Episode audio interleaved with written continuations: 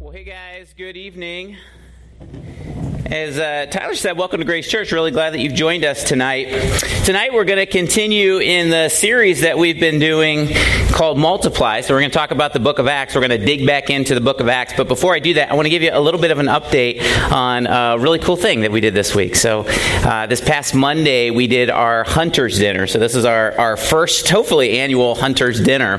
And so, what we did was we rented a space in Barberton, the Band Boosters Hall, and we took a risk, right? Like, we didn't really, we've not done this. I don't think any of the campuses at Grace Church have done this before. And we stepped out, and um, the goal is to reach people in the community that are not connected to the church and help Jesus make sense, right? Our first value to uh, to folks that are seeking Him. And so we brought in a speaker who's well known in the hunting world, and he talked about hunting. I feel like I could go hunt now. I'm not a hunter, but I feel like I go hunt now.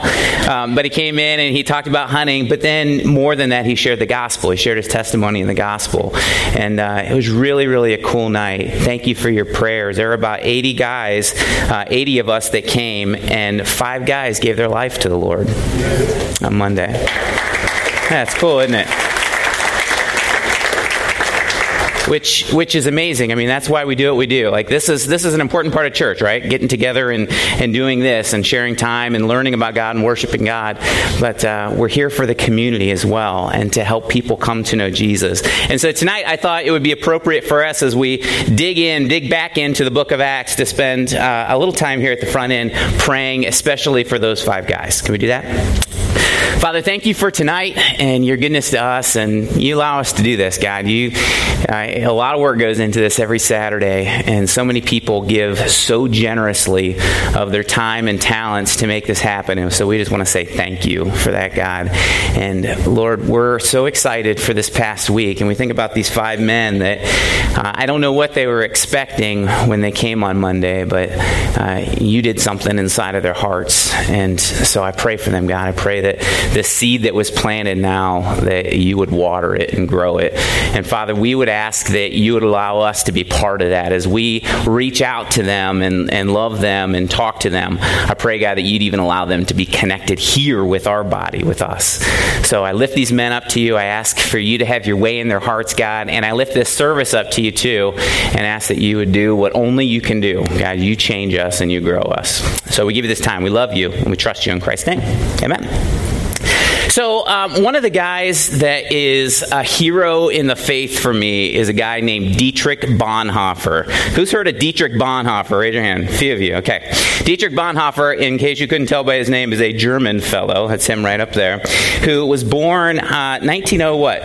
Six, 1906 in Germany. And uh, this guy was an incredible pastor, theologian, philosopher, spy, just this incredible guy who lived during uh, the time of World War II, leading up to World War II. And so he was part of like his family growing up. He was kind of part of a, of a wealthy family, kind of an aristocratic family. His, his mom was the daughter of a pastor, and his dad was a very popular, uh, prominent psychiatrist, doctor of psychiatry, professor at University of Berlin. So kind of a, a privileged family.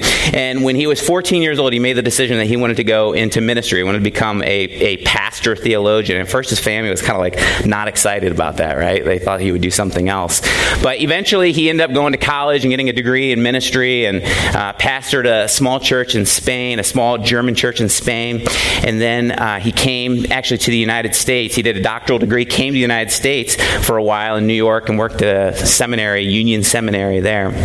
And Bonhoeffer, long story short, Bonhoeffer was a guy who became probably one of the most brilliant, accomplished, insightful pastors, theologians in the world at his time, certainly in Germany. And he was also a guy that had uh, insight into what was happening with the Nazis.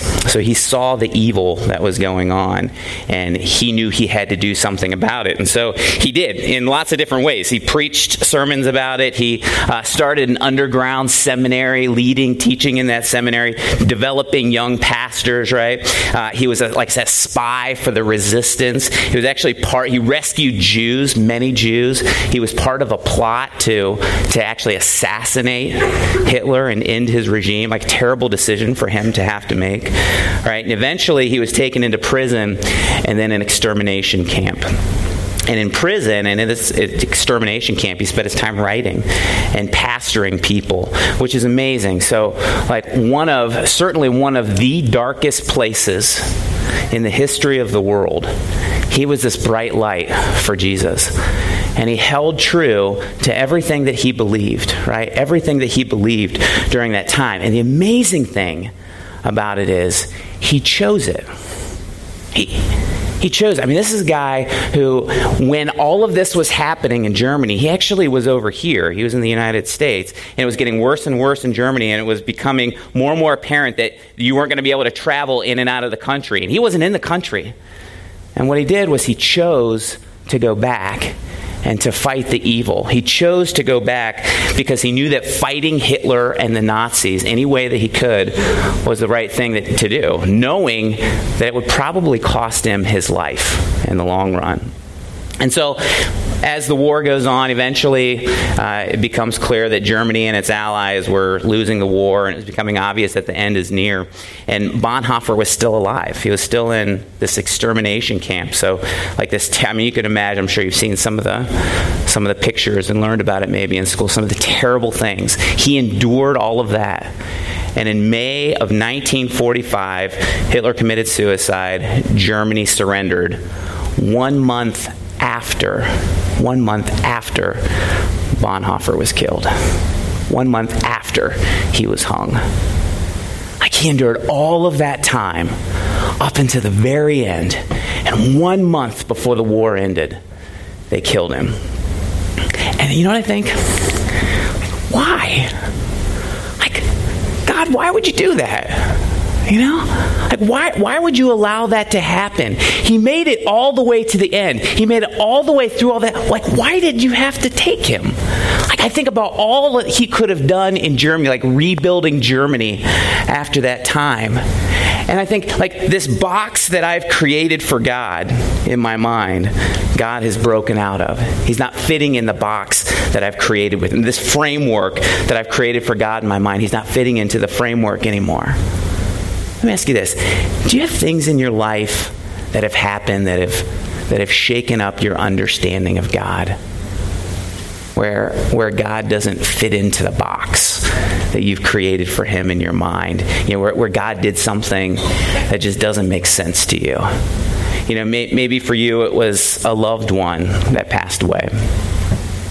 Or, or maybe for you it's you know something terrible that happened to you or to somebody that you love. Or maybe for you, it's a different sort of loss that you've experienced. Let me ask you this How does it make you see God? Like when you think about that, when God does something that you go, I don't, this isn't the God that I understand, how do you see Him? Do you get angry with Him? Do you get frustrated with Him? Do you get scared of Him? Well, tonight I want to look at a passage. We're going to continue in the book of Acts. I want to look at a passage that's kind of a strange passage in the Bible. It's a hard passage because God does something that, if we're honest, for most of us doesn't fit in this box that we create for Him in our mind. He does something that, in many ways, doesn't make sense to us. We go, God, why? I don't understand. Why would you do that? And it's okay for us to admit that. And I hope tonight to maybe make a little bit more sense of it for us. But and when, when, before we kind of dig into it, I want to remind us of something I think is really important. It's probably important for us to remember all the time, but maybe especially when we're wrestling with something where we go, God, I don't understand why you're doing or why you're allowing to be done what's happening. It's a passage from Isaiah 55. This is what it says. So God is speaking to the Israelites through Isaiah, and this is what he says.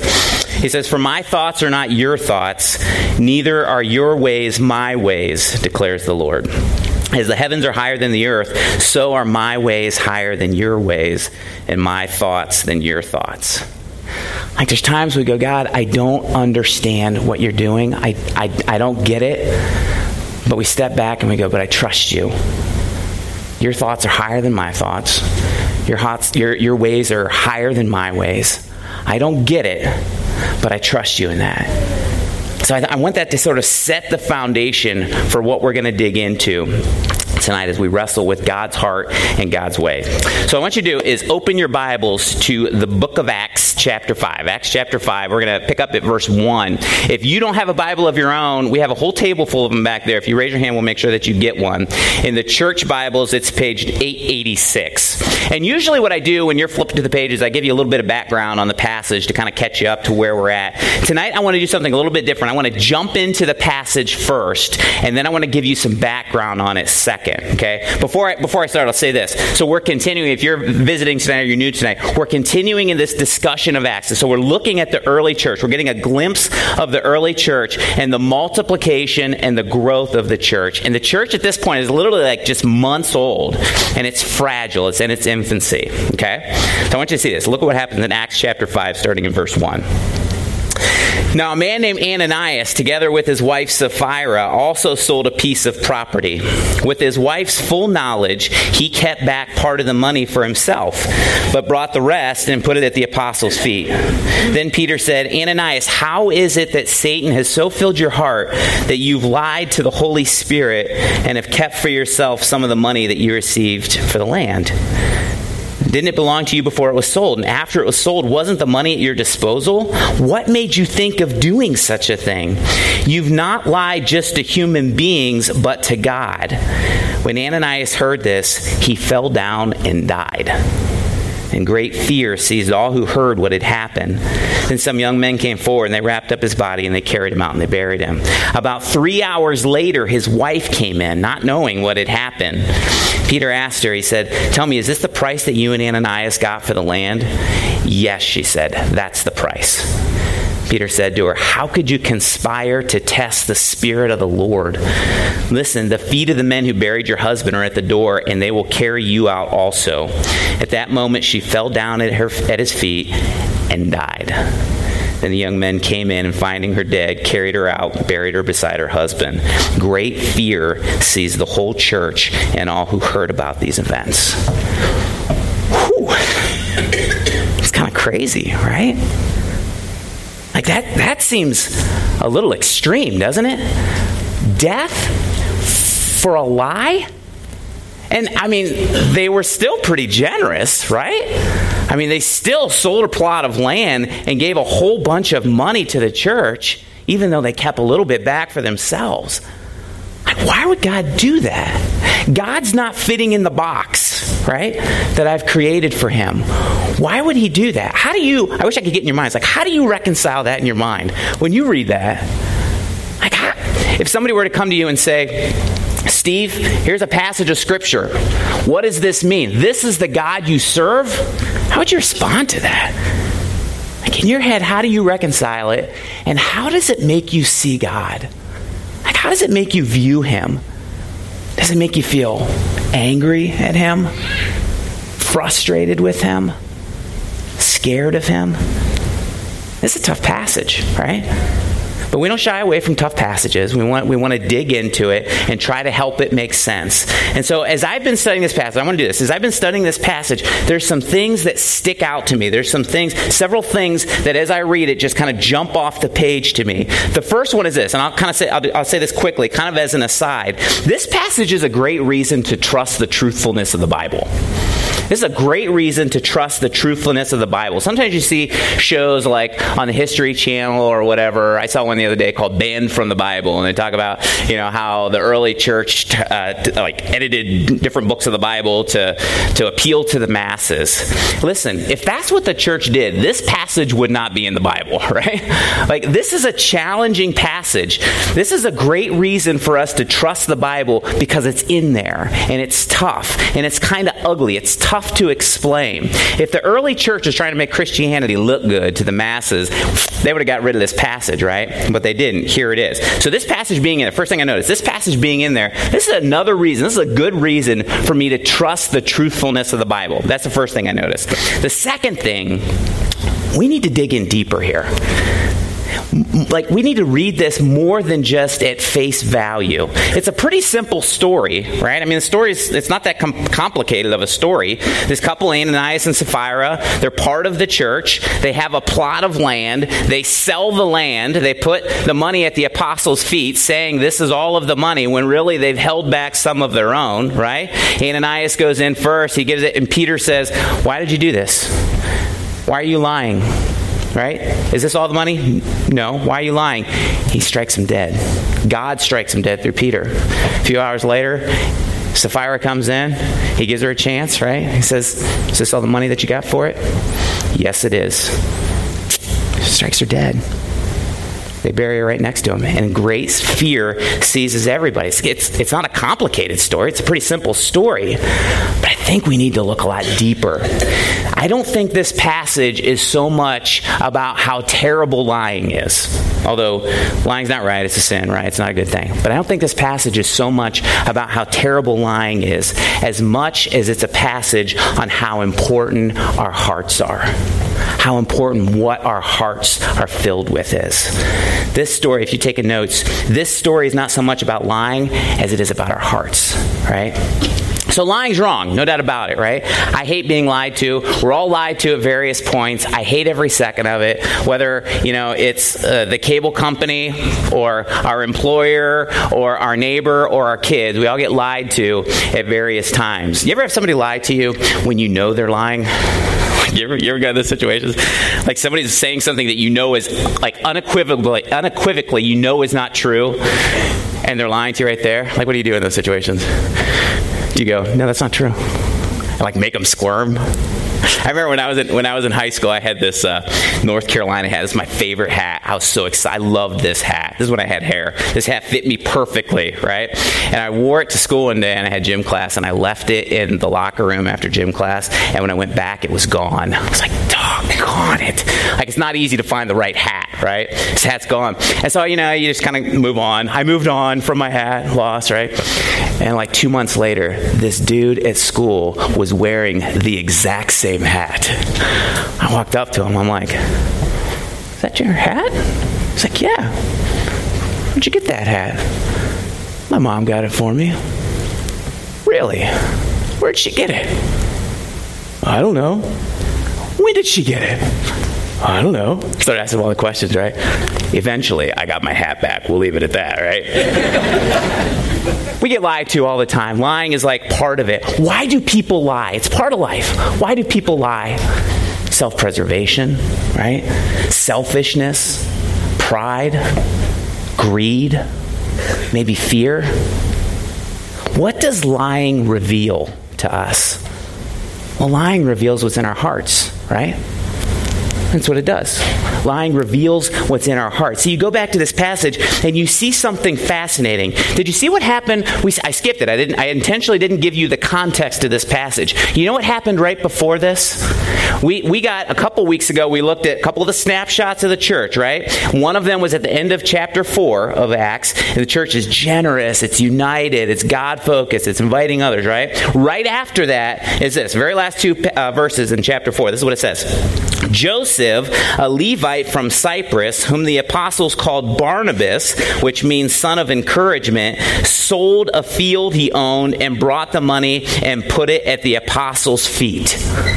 That's the very end of chapter 4. This very generous guy named Barnabas, we're going to read more about him in the future here. He sells this field and he puts the money at the apostles' feet. And you know he got a lot of love for that, right? Like you know, in the church, like he was right, he was he was valued, he was recognized for that. Like that that Barnabas is a good dude. He's a good guy, right? And what he did, so later we see that he actually was a really good guy. But what he did was at that moment in selling the field is he kind of revealed his heart. He revealed what was inside his heart. Well, look back at our passage. Look back at verse uh, 1 of chapter 5. So Joseph, Barnabas, sold a field. He brought the money, put at the apostles' feet. Verse 1 of chapter 5. Now, a man named Ananias, together with his wife, Sapphira, also sold a piece of property. With his wife's full knowledge, he kept back part of the money for himself, but brought the rest and put it at the apostles' feet. Sounds pretty similar, right? Surely this was intentional by the guy who wrote the book of Acts, guy named Luke, same guy who wrote the Gospel of Luke. From the outside, it looks very much like what Barnabas did, except that we can't see their heart, right? We can't see their heart. But somehow, God gave Peter insight straight into their heart. And whereas Barnabas' heart was apparently filled with God's spirit of generosity and love, did you see what he says, what Peter says Ananias' heart is filled with? Did you see it? Did you catch that? Satan. Look back at the passage. Look back at verse 3. Then Peter said, Ananias, how is it that Satan has so filled your heart that you've lied to the Holy Spirit and kept for yourself some of, some of the money that you received for the land? Didn't it belong to you before it was sold? After it was sold, wasn't the money at your disposal? What made you think of doing such a thing? You've lied not not I'm sorry, you have not lied just to human beings, but to God. See, somehow God allowed Peter to see Ananias' heart. And what he saw must have been terrible, right? It must have been terrible. It wasn't filled with the Spirit as we're called in Ephesians 5:18. Ephesians 5:18 says, "Be filled with the Spirit." Same word filled is used here. His heart was filled in another way. It was filled with Satan. And when it says that, I, I, don't know if it's literally means Satan as much as it's a way of saying that his heart was filled with the things that Satan is filled with things like pride, jealousy, selfishness, and greed. Somehow God allowed Peter to see into Ananias' heart and to see what his heart was filled with. What do you think is a bigger deal? That Ananias lied or that his heart was filled with the things of Satan and that he was looking to influence the church. He wanted to be somebody in the church. He saw, he saw what happened to Barnabas, right? And he wanted to be somebody in the church. See, what's in our hearts is what counts most, and our actions reveal it. What's in our hearts, that's what counts most. And our actions reveal it. In God's economy, that's, that's how it is. God sees our hearts, and He cares not just about the things that we do, but why we do those things. See, look at their actions. They're, they're actually much worse. When I, when I first read this, I go, like, what? That's so extreme. They were still generous, right? But when you look in deeper, look at their actions. They're, they're way worse than what you think when you first read it. Like, this was a premeditated lie right like they had thought about this. They had planned it. This was this was planned out hypocrisy. They were proactive in it right? Like they took the initiative to do this. It was unnecessary. It was intentional. It wasn't like they were put on the spot and they're like uh uh uh. They planned this from the very beginning. Why? I don't know. They wanted they wanted recognition. They wanted the respect of the people, to be thought of well by everybody, to be, to be famous in the community. But they were also selfish.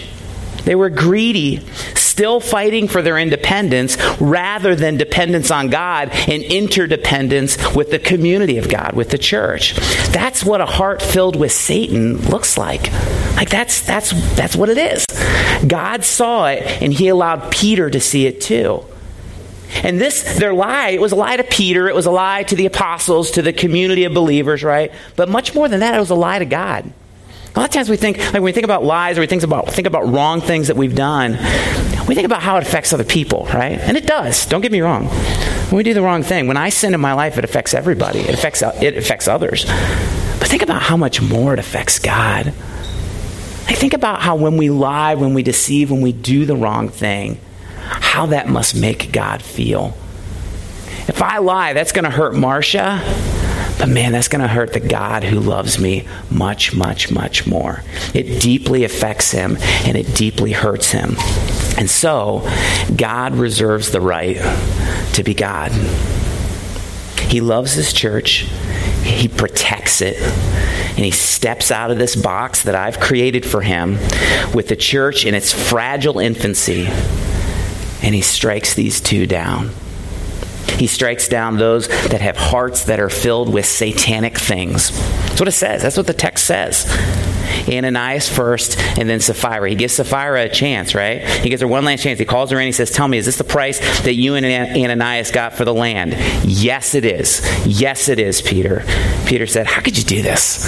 How could you conspire to test the Lord? Listen, the feet of the men who buried your husband are coming in. They're going to bury you as well. Guys, can we can we like bring this into the to the 21st century? It's 2000 years ago, right? Like can we think about what this means for us? Because I'm pretty sure Luke puts this in in the book, in in the book of Acts, in the Bible as a warning to us. Pretty sure he does. Right? So, what can we learn from them? Let me ask you some questions. I want you to do the hard work. Like, I want you to think about these things. Think about this in your own life. Don't answer out loud, but just think in your heart. What's in your heart? What's your heart filled with? They're all all of our hearts are filled with something or some things. What is it? It could be things like selfishness and fear and busyness and worry, hypocrisy, pleasure, us, me centered, right? Or it could be the Spirit and the gifts of the Spirit. You know what those are? Remember love, joy, peace, patience, kindness, goodness, all that sort of stuff? Your actions will always reveal what's in your heart, eventually, right? Your actions are always going to reveal what's in your heart. How are you living? think about these questions. How are you living? Publicly, around everybody else, as well as privately when no one else is around. Like, what are you doing with your time? What do you spend your time doing? Like when you look at your day, what are those non negotiable things? Like this is the most important. I always, every day, I get this done. I brush my teeth. I da da da da da. What does that look like in your life? What are the things that you do? How about this? Are there any ways that you're lying to God? Getting a little uncomfortable, right? Lying to men, yes, I get that. There's also lies to God. He knows, right? He knows your heart. As much as we might try, we can't deceive him. As much as we can deceive other people, we're not going to deceive him. He knows our hearts, He knows everything about us, and He wants to change it if we're willing. In your life, how about this? In your life, are you being led by God's Spirit or your spirit? Are you doing what you want, when you want, how you want? Are you making God the center? Like, is, is He the most important thing? He, he's a jealous God. I mean, He calls Himself that. He's a jealous God. You know what that means? He wants to be number one in our lives. He wants to be the priority. He doesn't want to be number two. He's the only thing that's, that's worthy to be number one, right? He doesn't want to be number two. Are you being led by God's Spirit like Barnabas was? Or are we being led by another spirit like Ananias and Sapphira were? I, I want to look back at one last thing from the text that I think is really, really, really, really, really important for us to get. This is so, this is so huge, and I want to end this way because I want you to be thinking about this as you go out of here. Look back at verse 10. As Sapphira dies, okay, this is what it says. It says, At that moment that she fell at that moment she fell down at Peter's feet and died. Then the men came in, finding her dead, carried her out, buried her beside her husband. This is what it says. Great fear seized the whole church and all who heard about these events the people's response when God exercised his right to be God and struck down Ananias and Sapphira, the people's response was fear. Fear. And this wasn't those outside the church. It wasn't just those outside the church, it included them too. But this is the church. This is the people of God. The Christian's response to God was fear. It says it in verse 5 too. What does it mean? Think about this question. What does it mean to fear the Lord? Think about that in your own life. That, that word fear there, it's phobos. It's where we get our word phobia from, right? It means terror, dread, respect, reverence. It sounds like a negative thing, fear, right? Like when you fear something, it's like, ah, I don't I don't want to fear something. I don't like that feeling. We have to be really careful with what we let our daughter watch on TV because if she sees something that is scary to her, like almost every time she will have a nightmare about it in the middle of the night and wake everybody up and she's like screaming in fear. It's heartbreaking. Like she's terrified terrified. Yeah, you know what I'm talking. She's terrified, right? And it breaks my heart too. No one likes fear. No one likes to be scared. It's generally a negative thing. How could fearing God be anything other than negative? Well, I read this article this week about fearing God. It was so good. It was, it was so interesting. It said in the Bible, we're told at least 300 times to fear God. Isn't that interesting? At least 300 times to fear God. And it's a positive thing. It's actually a good thing for us. And before you start thinking, oh, yeah, that's, that's all Old Testament stuff. I'm a New Testament Christian. I'm not supposed to fear God anymore. Maybe Jesus said it the strongest in Matthew 10 28. He said, Don't be afraid of those who kill the body but cannot kill the soul. Rather, be afraid of the one, capital O, who can destroy both body and soul in hell. That's what Jesus tells us, right? See, I worry sometimes that we've lost the fear of God. You know, as as we begin to to like elevate ourselves, we minimize God. You know what I mean? Like I, I start to think. I mean, it's kind of our culture, right? Like I'm pretty important. Life's kind of about me. Right? I am the mo- I am the pinnacle. When we do that, when we make ourselves big, we make God smaller. We, we minimize Him. Guys, listen. He's huge. He's huge. He is vast. He is gigantic, awesome, so powerful, all powerful, all knowing, and completely free to do as he pleases. He's so much greater than any power or any person in this world or in the spiritual world that we can't see. And he's holy, like he's, he's perfect, and he's our judge, and he has the power and the freedom to either send us to heaven or to send us to hell. And we're none of those things, right? We're, we're, we're none of that. It's appropriate that you and I fear him. And it's not like fearing God's not like I fear the boogeyman, you know? Like I don't want to open the closet because he's going to come and get me. That's not that's not what we mean when we say fearing God. You know what you know what it's kind of like? Kind of it's like I, when I was younger, I went to the Grand Canyon. Our, our family took a trip to the Grand Canyon. It was great. It was incredible. You stand at the edge of the Grand Canyon and you go, oh my, I am tiny. I am so insignificant. I am so small. And then you stand at the edge of like a, a thousand foot cliff and you go, it's fearful. It's frightening, right? You don't mess around with the Grand Canyon, with the edge of the Grand Canyon. That's kind of what it's like to fear God. I read this article by a guy named William Eisenhower on fearing God. It was so insightful. This is what he wrote. I would throw it up on the screen. This is what he wrote. Think about this. This is so insightful. He says, Unfortunately, many of us presume that the world is the ultimate threat, and God's function is to offset it how different this is from the biblical position that God is far scarier than the world. When we assume that the world is the ultimate threat, we give it unwarranted power. For in truth, the world's threats are temporary. When we expect God to balance the stress of the world, we reduce him to the world's equal. As I walk with the Lord, I discover that God poses an ominous threat to my ego, but not to me. He rescues me from my delusions so that he may reveal the truth that sets me free. He casts me down only to lift me up again. He sits in judgment of my sin, but forgives me nevertheless. Fear of the Lord is the beginning of wisdom, but love from the Lord is its completion. That's good. See, fearing God is absolutely appropriate for us as godly people, as godly men and women. It's appropriate. If you think we don't need to fear God because, you know, I'm a New, a New Testament Christian, you're missing it. You're, you're missing it. If we're missing the fear of God, our view of God is not nearly big enough. If I, you look at the Bible, you look at Elijah, Isaiah, Job, any of these guys who had like these experiences with God, you know what they did? They, they cringe in fear because they recognize how little they are compared to how big He is. If we're missing the fear of God, our view of God is not big enough. It's entirely too small. But that's one side of the coin. There's another side of the coin. The other side of the coin is love.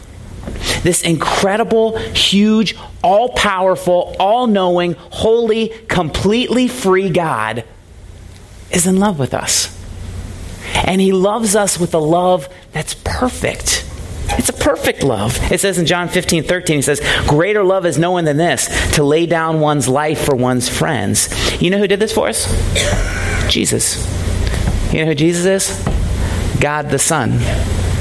You know who sent God the Son? God the Father. You know why? Because he loves us with a perfect love, completely. Maybe you want to take a second and write this down. God is worthy to be feared, and he says that I'm worthy to be loved. It's two sides of a coin. God is worthy to be feared. He's huge. And he says that I'm worthy to be loved.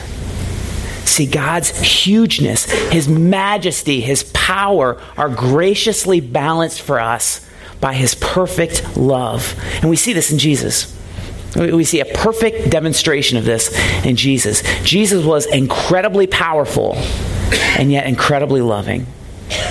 Guys, if, if we don't fully grasp what it means to fear God, we will never even come close to grasping what it means that God loves us. We, will never get it. How, how insane that is. I, I will never understand how incredible that is that God loves me until I realize how huge He is compared to me, how insignificant and unholy and unrighteous I am compared to Him. I'll never get it. I'll never understand the extent of His love until I understand how huge He is, until I understand what it means to fear God. I challenge you this week. If you don't, like, if you're wrestling with that, if you don't, if you go, man, I don't know, I, I didn't think I had to, I didn't think fearing God was something that I should do as a Christian. I thought that was like Old Testament stuff. I, I really challenge you to pray about that. Ask God about that. What, like, what does that look like for you in your life? He'll show you. He'll answer for you.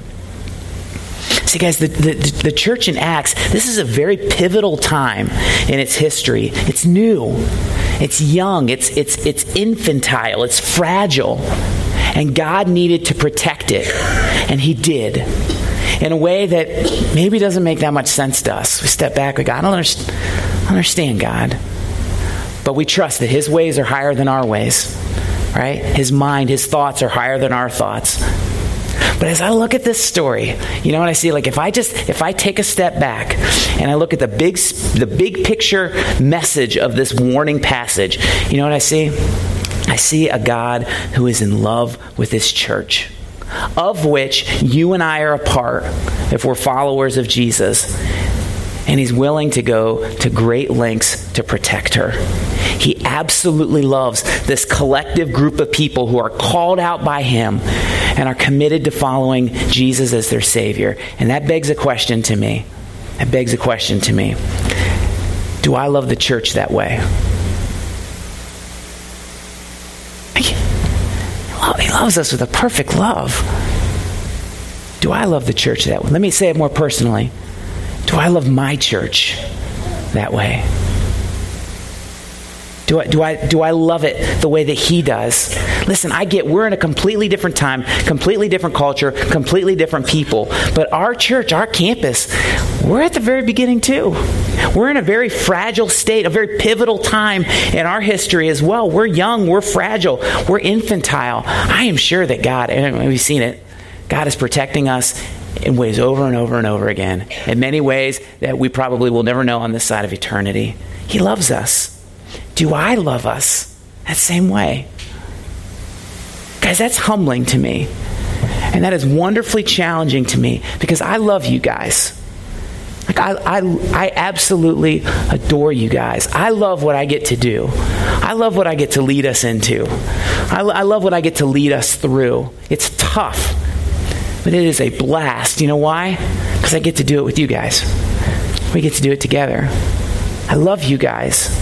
But when I think about how completely and totally this incredible, huge, all powerful, all knowing, holy, sovereign, free God of the universe loves you, like his perfect love, man, that motivates me that inspires me, you know? Like I I want to love you guys that same way.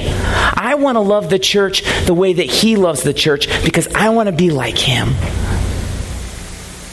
I'll end with this. One of, one of my favorite verses in the Bible and it's a prayer for my life, is John 3.30. In John 3.30, let me kind of set the stage here.